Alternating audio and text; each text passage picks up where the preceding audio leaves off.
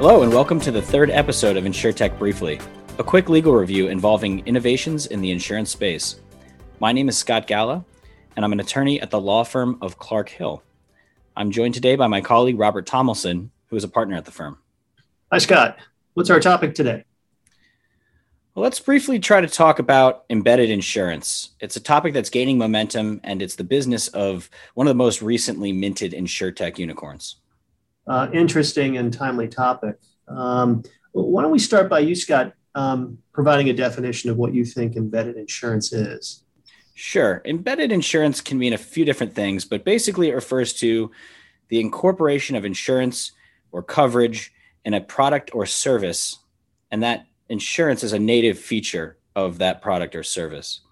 And then, kind of as a second definition, uh, it, it can also refer to an insurance offering in a company's sales funnel? Um, I think your definition is accurate, and and it has slightly different connotations depending on the product. Let me see if I can flesh it out a little bit. Um, I think that embedded insurance can mean that the insurance is embedded in the product. In other words, a business is selling a product, and at the same time, they're also insuring that very same product. Uh, that's how warranties work. That's how credit life and credit disability works in connection with auto leases or sales. Um, Tesla is now selling auto insurance. Uh, I'm not sure if it's being sold at the point of sale or it comes from a separate telephone call uh, from a licensed producer to sell auto. Um, it could even be Amazon selling insurance, as they're now doing with Next Insurance. Um, but the insurance is not tied to any individual product that they're selling. Um, each of these, I think, could legitimately be called uh, embedded insurance. So you've mentioned a, a few examples of it, and, and embedded insurance is a, an expanding field with some great opportunity. Uh, but its existence isn't a, a gift from InsureTech, is it?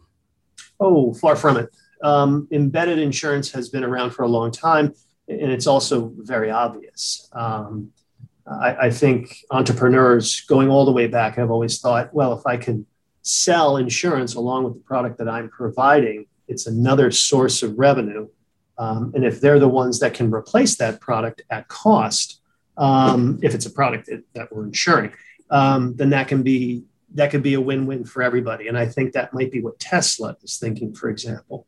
Um, but you say, is this new? No, it's not new. Uh, the most, I think, the most famous example is uh, Sears, um, which really was the Amazon or the Walmart of the early, mid, even the late 20th century.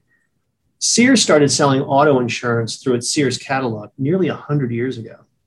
Um, they started off as a producer. It was so successful, they started their own insurance company, which we now know today as Allstate. So it, it's somewhat ironic that Sears is now gone, and uh, Allstate is one of the largest and healthiest carriers in the domestic US market.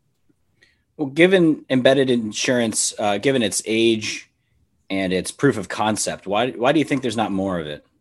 Well, that, that is a very good question. Um, and I think a lot of insurtechs are now trying to figure that out, or they're being confronted with the very same obstacles that companies in the past have been confronted with.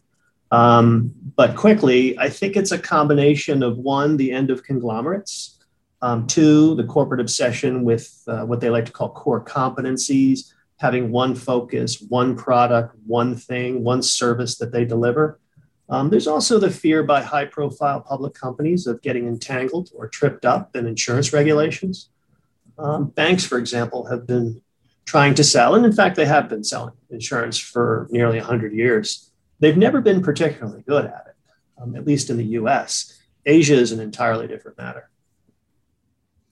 And look, I you know I think you also you need to be licensed in the first instance to move beyond merely advertising insurance on behalf of someone else to actually talking about coverage or or selling policies.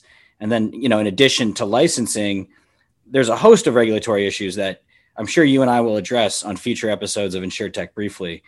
You know, th- these include permissible compensation arrangements, insurance advertising restrictions, the use of data, um, and and and tied with that the avoidance of you know conducting you know um, sometimes by accident conducting a pretext in, uh, interview or um, you know, we want to avoid claims of prejudice and then there's rebating record keeping requirements uh, needless to say we'll have we'll have plenty of content for for future episodes Yeah, I think that's right. Uh, there are a host of uh, regulatory challenges that confront a company who presumably already has a very good business and that's running smoothly.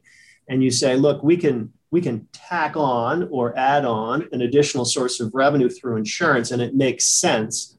Lots of times people hear that they think, well, that's great, um, but they don't know that what comes with that can be, um, you know, a heavily regulated product. Um, and I, I think also, and people forget this there's an element of disappointment in insurance that is not true of other uh, products that are sold. Um, you know, if you're a Tesla fan, you love your Tesla, Microsoft, Amazon, you think it's a great company.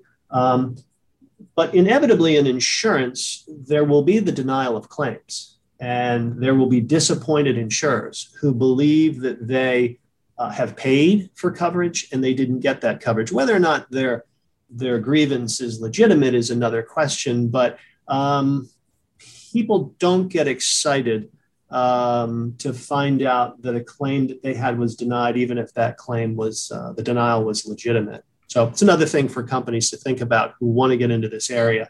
And as you say, many of them are doing so. Well, we'll, we'll be sure to address all those topics on future episodes. If you think you may benefit from hearing about insurtech and insurance regulations five minutes at a time, please follow us on Spotify or wherever you get your podcasts.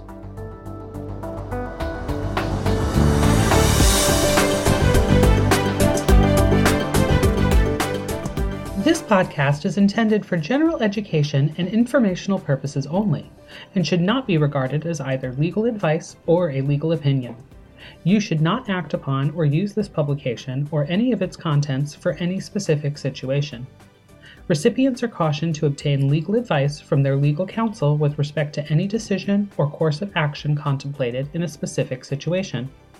Clark Hill plc and its attorneys provide legal advice only after establishing an attorney client relationship through a written attorney client engagement agreement. This recording does not establish an attorney client relationship with any recipient.